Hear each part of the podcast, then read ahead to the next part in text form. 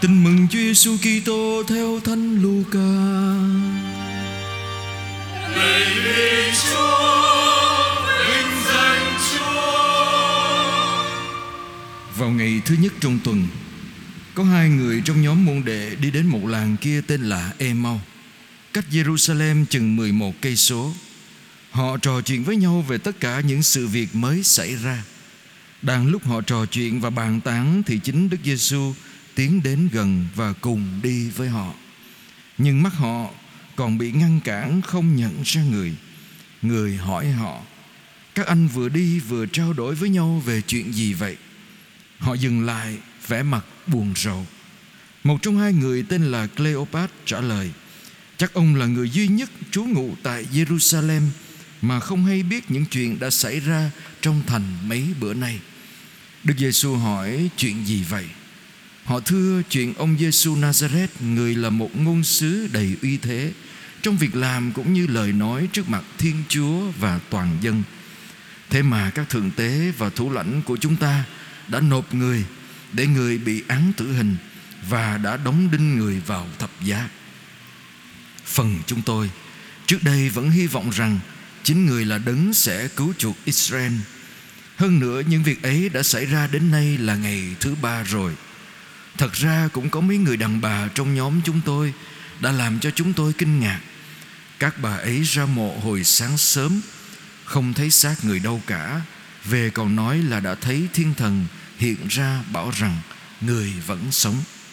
Vài người trong nhóm chúng tôi đã ra mộ và thấy sự việc y như các bà nói, còn chính người thì họ không thấy. Bây giờ Đức Giêsu nói với hai ông rằng: Các anh chẳng hiểu gì cả, lòng trí các anh thật là chậm tin vào lời các ngôn sứ. Nào đứng Kitô lại chẳng phải chịu khổ hình như thế rồi mới vào trong vinh quang của người sao? Rồi bắt đầu từ ông Môsê và tất cả các ngôn sứ, người giải thích cho hai ông những gì liên quan đến người trong tất cả sách thánh. Khi gần tới làng họ muốn đến, Đức Giêsu làm như còn phải đi xa hơn nữa.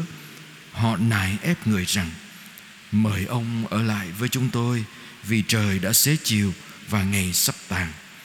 Bây giờ người mới vào và ở lại với họ. Khi đồng bàn với họ, người cầm lấy bánh dâng lời chúc tụng và bẻ ra trao cho họ. Mắt họ liền mở ra và họ nhận ra người nhưng người lại biến mất. Họ mới bảo nhau dọc đường khi người nói chuyện và giải thích kinh thánh cho chúng ta, lòng chúng ta đã chẳng bừng cháy lên sao? Ngay lúc ấy họ đứng dậy, quay trở lại Jerusalem, gặp nhóm 11 và các bạn hữu đang tụ họp lại đó.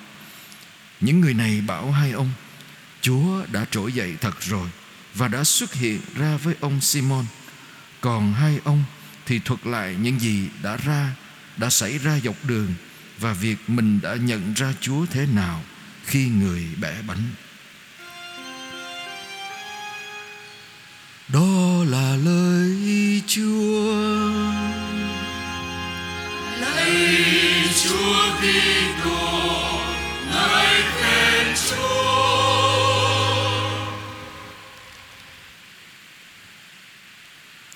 Anh chị em rất thân mến Thường thì vào buổi chiều trong lễ phục sinh Chúng ta nghe lại đoạn tin mừng của Thánh Luca Buổi sáng ngày lễ phục sinh thì chúng ta nghe tin mừng theo Thánh Gioan Việc uh, Maria Magdalena đi ra mộ Và Phêrô và người môn đệ Chúa yêu mến đi ra mộ Và họ thấy ngôi mộ trống Nhưng mà buổi chiều thì thường giáo hội gợi ý Để chúng ta nghe lại đoạn tin mừng về hai người môn đệ trên đường đi Emau. Và vì thế tôi đọc cho anh chị em nghe đoạn tin mừng của buổi chiều trong thánh lễ Chủ nhật buổi tối phục sinh hôm nay. Đây là một đoạn tin mừng rất là hay thưa anh chị em. Tôi nghĩ nói lên rất nhiều cái tâm tư cũng như là cái những gì đang xảy ra với nhiều người trẻ chúng ta ngày hôm nay. Tại sao vậy? Thưa anh chị em, trong mấy ngày lễ này nè, đã, báo CNN anh chị em đài CNN họ cũng đăng những cái nghiên cứu về đạo Kitô giáo ở nước Hoa Kỳ và họ nói cách đây mấy chục năm đó người ta đã từng tuyên bố rằng là Hoa Kỳ cũng sẽ đi vào cái vết xe đổ của châu Âu. Nghĩa là gì? Nhà thờ thì to mà không còn ai đi lễ ít người đi lễ. Và họ đặt câu hỏi rằng vậy thì uh, đạo Kitô giáo sẽ đi về đâu? Nếu mà giống như châu Âu thì sẽ đi về đâu? Người ta sẽ bán anh chị em biết bên châu Âu bây giờ người ta bán nhà thờ. Nhà thờ bây giờ làm nhà hàng. Có những nơi đang làm nhà hàng làm khách sạn làm nơi để người ta ở chứ còn không còn vì giáo hội không còn người đi lễ nữa và không còn đủ kinh phí để duy trì nhà thờ nữa nên bán hết nhà thờ anh chị em. Và người ta nói rằng nước Hoa Kỳ sẽ đi về giống như vậy trong vòng mấy chục năm nữa. Nhưng mà người ta tuyên báo như thế cách đây đã mười mấy năm rồi. Nhưng mà người ta thấy Hoa Kỳ giờ, giờ đây cái con số người Kitô hữu vẫn còn đông và ta nhận nhận diện ra rằng bây giờ có ba nhóm người người Kitô hữu nhập cư, là đi từ các nước khác đi sang nhập cư ở bên Hoa Kỳ và họ đem niềm tin Kitô giáo sang, là từ miền Nam Mỹ rồi đến châu Á và châu Phi họ qua. Rồi một nhóm thứ hai là nhóm người đã từng ở đó. Và nhóm thứ ba là nhóm bây giờ người ta gọi tuyên bố là gì? Là nhóm đạo non là không có đạo. Mà con số này đang dần dần tăng lên. Và người ta nhận diện ra được rằng là con số người đi lễ sau dịch Covid giảm dưới 50% lượng người đi nhà thờ so với trước kia và và CNN họ nghiên cứu như vậy, họ nói, vậy thì một số nhà lãnh đạo, tôn giáo, đặc biệt là trong Kitô hữu, Kitô giáo đó, họ tiên đoán rằng có khả năng tới năm 2045 thì Hoa Kỳ sẽ số người Kitô hữu ở bên Hoa Kỳ sẽ giảm xuống như ở châu Âu. Người ta đặt câu hỏi vậy làm thứ nhất là tại sao, làm sao và làm sao để giữ được cái số lượng người đến với Chúa. Và một trong những lý do mà người ta nói tôi nghĩ nó đúng trùng hợp với xã hội chúng ta ở Việt Nam là người bạn trẻ ngày hôm nay cảm thấy bất mãn bất mãn với đạo. Bất mãn với nhà thờ. Bất mãn với cách sống đạo. Và anh chị em thấy bất mãn điều gì anh chị em? Và người ta phân tích xa hơn nữa, anh chị em ta phân tích như vậy nè. Tại sao số người Kitô hữu ở ở Hàn Quốc thì càng ngày càng tăng? Nhưng mà cái số người Kitô hữu ở một số nước khác càng ngày càng giảm. Thì người ta thấy các bạn trẻ ở bên Hàn Quốc đó, họ kinh nghiệm đời sống đạo đem lại cho họ sự tự do. Trước đó họ bị áp bức. Và khi mà họ bị áp bức thì cái làn sóng của đức tin người Kitô hữu làm cho họ cảm thấy họ được tự do. Được tự do sống là chính họ vượt ra khỏi sự áp bức còn đại Kitô giáo của chúng ta ở miền Nam châu Á đó trước giờ luôn bị coi luôn bị coi là đạo không làm cho người ta tự do. Và mình cũng bị một số cái tư tưởng khác tẩy não những người xung quanh nó nói ờ theo đạo là bị cấm cái này bị cấm cái kia theo đạo là phải đi lễ chủ nhật theo đạo là là không được ly dị. À, theo đạo là à, không được quan hệ trước hôn nhân và không có tự do. Nên nhiều bạn trẻ thấy đối, khi mình đối diện với những chuyện mà mình mất tự do đó bây giờ mình mình nếu mình sống đạo thì mình không được làm những thứ đó. Bây giờ mình chọn tự do thì mình quay lưng lại với Chúa. Thêm một phần nữa là gì? Vì họ không cảm thấy được sự gần gũi với người mục tử của Chúa. Khi họ gặp khó khăn họ gặp thách đố gặp thử thách đó.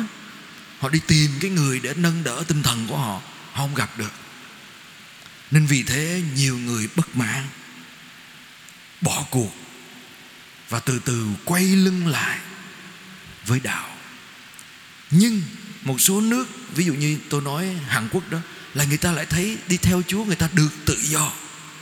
Người ta được gần gũi, được an ủi, được ca tụng, được phụng thờ khác với chuyện là họ từng bị áp bức trước kia. Và vì thế hai cái tư tưởng khác nhau, nhưng mà cái mấu chốt chính là gì? Tự do. Nhưng mà tự do ở đây có phải là tự do muốn làm cái gì? Mình thích hay không ạ?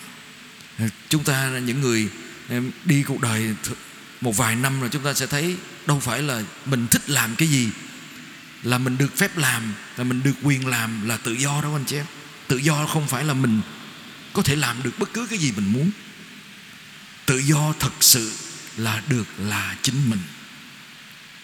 Nhưng được là chính mình lại đi đến một cái yếu tố thứ hai. Như thế nào là là chính mình? Hay nói một cách khác, như thế nào là một con người kinh nghiệm được rằng mình không bị ràng buộc bởi mong đợi áp đặt của người khác? Trừ khi trong lòng mình cũng tự do khỏi chữ ràng buộc và mong đợi. Và vì thế, rất là nhiều cách chúng ta sống đạo ngày hôm nay là chúng ta có cái ràng buộc và mong đợi. Vô hình. Và khi mình sống cái sự ràng buộc mong đợi đó mà mình không được đó, mình dễ quay lưng lại. Tại vì mình không được đáp trả cái điều mình muốn. Và đó là cái gì xảy ra với hai môn đệ trên đường em học nghĩa là sao anh chị em? Họ nói với Chúa Giêsu đã hiện ra đi với họ, mà họ không nhận ra Chúa. Họ nói cái gì? Tôi, chúng tôi, ông có biết ông người Jerusalem duy nhất mà không biết chuyện xảy ra với ông Giêsu thầy của chúng tôi? Người mà chúng tôi tin rằng là ngôn sứ là người sẽ giải thoát dân Chúa tự do họ theo Chúa Giêsu vì họ nghĩ rằng Chúa sẽ đem lại tự do. Mà cái mà họ nghĩ tự do là gì anh chị em? Là tự do khỏi ách đô hộ của La Mã. Tự do theo kiểu là mình có thể làm cái gì mình thích. Và và vì thế, họ thấy Chúa Giêsu bị chết, bị giết. Họ mất hết hy vọng. Rồi bao nhiêu cái cái mong đợi của họ nơi Chúa không còn. Và cho dù họ đã nghe tin rằng Chúa sống lại từ những người phụ nữ, từ các môn đệ khác, họ vẫn bỏ cuộc. Bỏ cuộc. Và vì thế, bài tin mừng không nói về những người tông đồ gần Chúa, nhưng mà nói về những người môn đệ khác cũng như chúng ta. Để để cho chúng ta cũng nhìn thấy mình nơi đó, là nhiều khi mình bất mãn, mình thất vọng hay nói một cách khác, mình chán Chúa rồi mình quay lưng, mình bỏ cuộc. Và cái quay lưng bỏ cuộc đó là hình ảnh gì? Đi từ Jerusalem, đi về làng Emmaus như là quay lưng lại khỏi Jerusalem, đi xa hơn. Cái bán kính xa dần với thập giá Chúa, với nơi mà Chúa đã chết trên thập giá. Rồi Chúa làm gì với họ anh chị em? Chúa giải thích với họ phải qua đau khổ mới đến được vinh quang. Cái nghịch lý của đạo Kitô giáo nhưng cũng là nghịch lý của tất cả cuộc đời chúng ta. Ai muốn yêu, ai muốn sống trong tình yêu như Chúa là người phải có khả năng tự do đứng trước đau khổ và đi qua nó nếu mình không can đảm đi qua đó, mình không bao giờ kinh nghiệm sự tự do và tình yêu thật. Yêu là đau khổ, là thập giá. Và vì thế, chúa chấp nhận đi qua thập giá vâng phục chúa cha, chịu chết để giải thoát người môn đệ của chúa.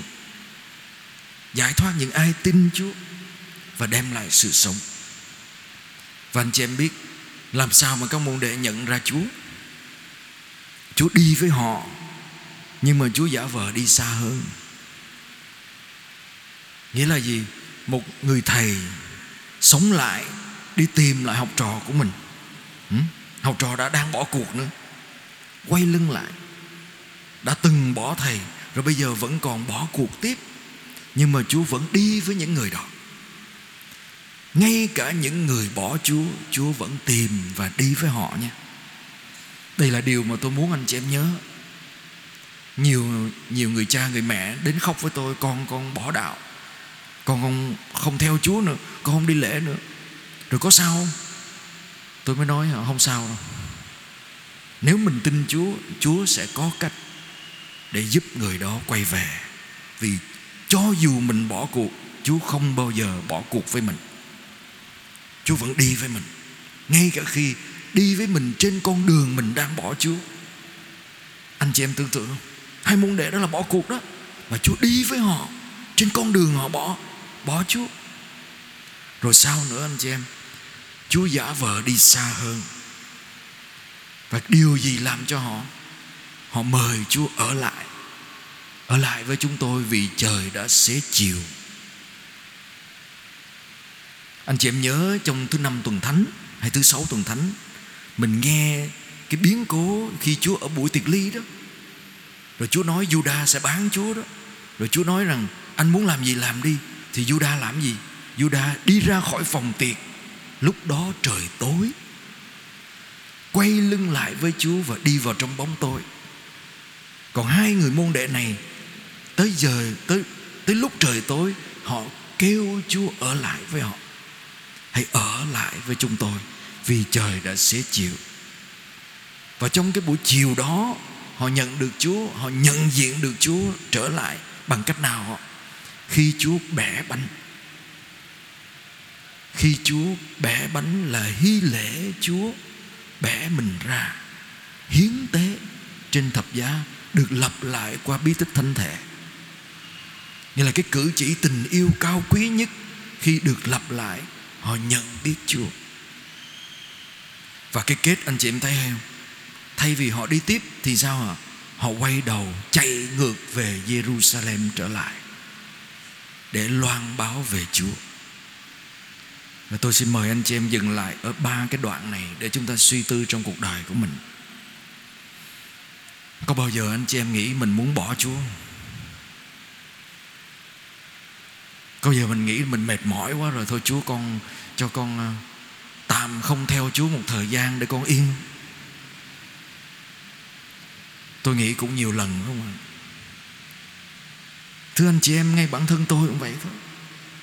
Những lúc mình đau khổ quá, những lúc mình cảm thấy Chúa bỏ rơi mình mình đặt câu hỏi, ủa, vậy con theo Chúa tiếp để làm gì?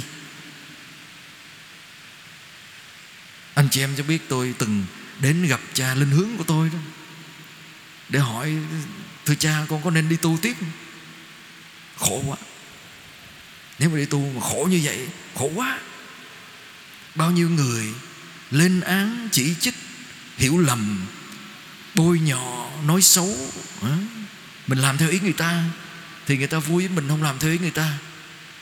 Người ta quay lưng lại, nói xấu mình, lên án mình, bôi nhọ mình đủ hết. Không có gì mà không có rồi anh chị em.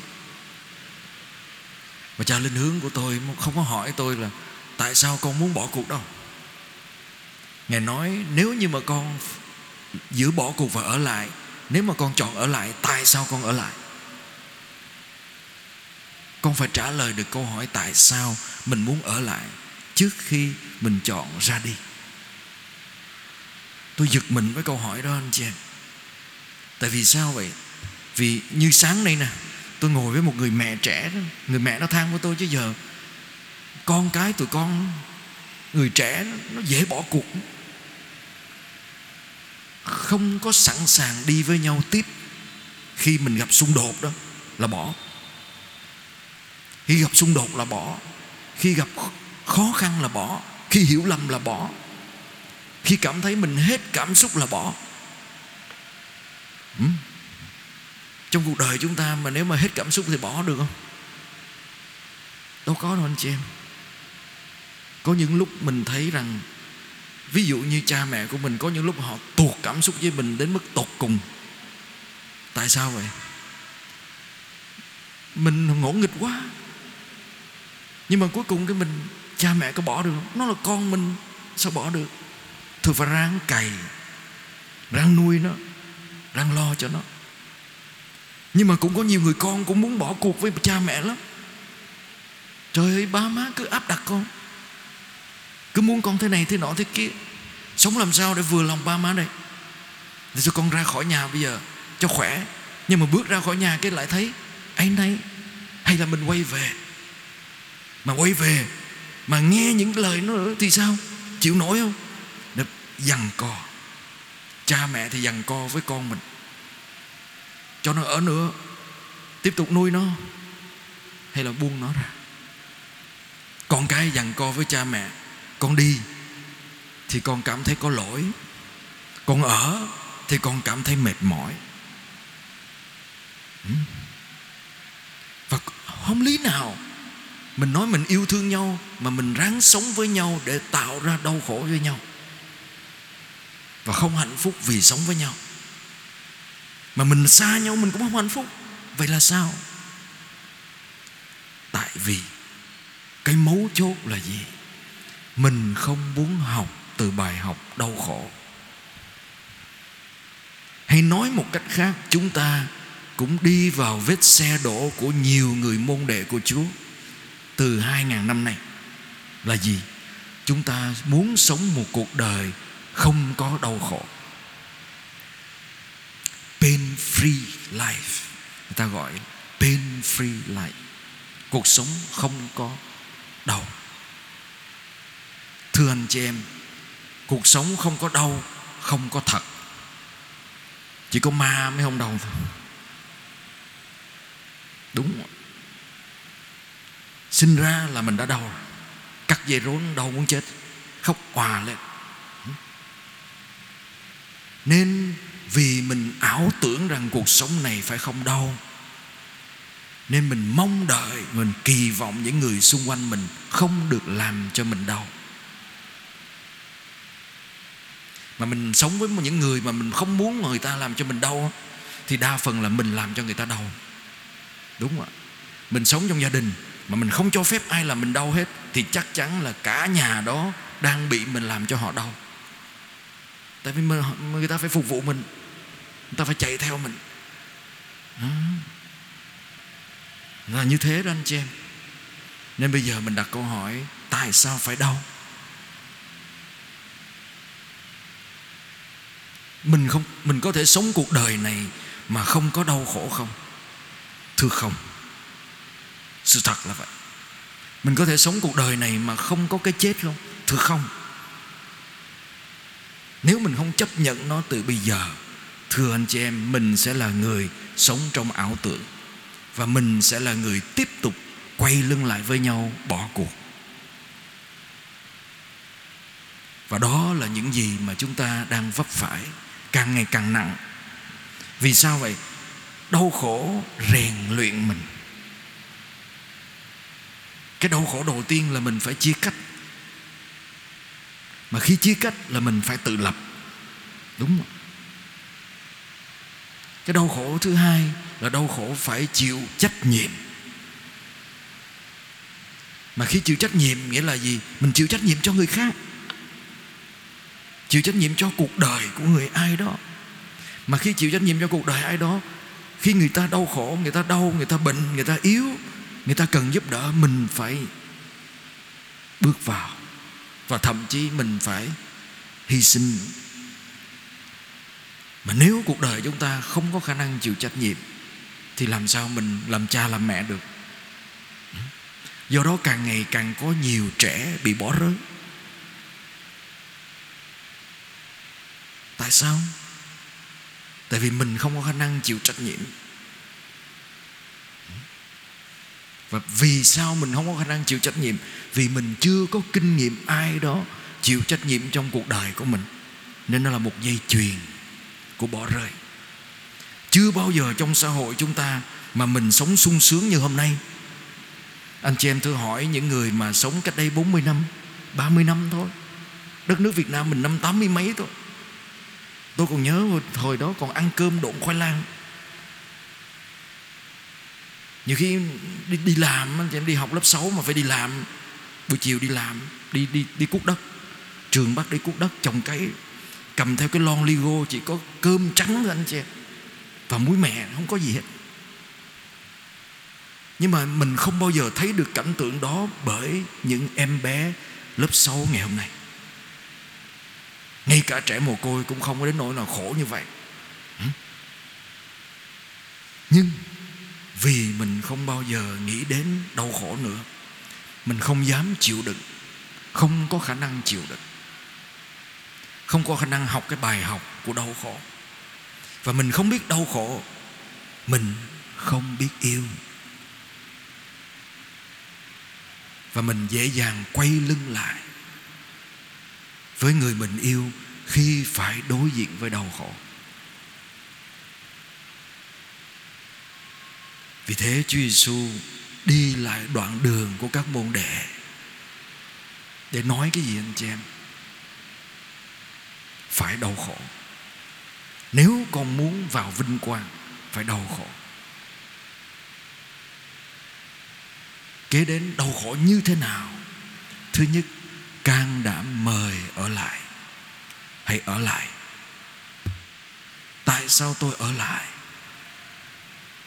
Vì tôi yêu hay vì tôi chịu đựng. Hai môn đệ đó mời chúa ở lại. Vì họ không muốn đi vào trong bóng tối tiếp tục, mời chúa ở lại với họ. Và làm sao họ nhận biết chúa là thiên chúa của tình yêu của họ và nhận chúa ra chúa ở giữa họ là khi họ vượt ra khỏi cặp mắt của thất vọng và nhìn thấy được chúa diễn tả lại cái bí tích tình yêu cao quý nhất. Chịu chết bằng cách bẻ bánh ra. Bẻ bánh ra. Ngày hôm nay trong gia đình, nếu người ta không còn nhìn thấy hình ảnh người cha, người mẹ, người vợ, người chồng bẻ bánh ra cho nhau, nghĩa là gì? Hy sinh cho nhau, chia sẻ với nhau, ngồi ăn với nhau ở lại với nhau. Thì ngày hôm nay, những gia đình nào mà thiếu cái đó, chắc chắn sẽ không thấy được, không kinh nghiệm được chúa phục sinh. Kinh nghiệm phục sinh là kinh nghiệm dám ở lại trong bóng tối của cuộc đời nhau. Đúng, là đau khổ với người đó. Trong xế chiều, can đảm bẻ bánh ra, bẻ mình ra với người đó. Trong lúc họ bối rối, thất vọng và khi mình bẻ ra như vậy, mình lại kinh nghiệm gặp lại Chúa Giêsu phục sinh, cũng đã chịu bẻ ra cho chúng ta Vậy tôi xin được kết thúc ở đây để mời gọi anh chị em chúng ta tạ ơn Chúa vì Chúa trong mỗi thánh lễ vẫn tiếp tục bẻ ra cho chúng ta. Chúa không bao giờ dừng đau khổ cho chúng ta. Chúa đi với mình ngay cả trên con đường mình bỏ Chúa, Chúa vẫn đi với mình. Là thương mình đến mức đó. Và cuối cùng Chúa hỏi mình đau khổ nào mà con muốn quay lưng đi không muốn ở lại đau khổ nào của người thân con của người con yêu mến của cha mẹ của ông bà của anh chị em con mà con muốn quay lưng đi không muốn ở lại và anh chị em biết, càng ngày càng có nhiều người cao niên, cô đơn. Báo vn express nói ngày càng nhiều người cao niên trong xã hội Việt Nam mình cô đơn. Vì con cái họ quay lưng lại với họ. Họ một mình. Không ai muốn chia sẻ cái sự đau khổ với họ. Càng ngày càng có người, nhiều người mẹ đơn thân. Vì người chồng quay lưng lại với họ càng ngày càng có nhiều trẻ mồ côi vì mẹ chúng quay lưng lại với chúng. Xã hội phát triển nhiều hơn, giàu có hơn, nhưng con người chúng ta càng ít khả năng ở lại trong đau khổ của nhau hơn. Mùa phục sinh là cơ hội để chúng ta xin chúa giúp chúng ta bằng lời cầu nguyện xin ở lại với chúng con và xin cho chúng con đủ tình thương ơn sủng để ở lại trong đau khổ của nhau. Amen.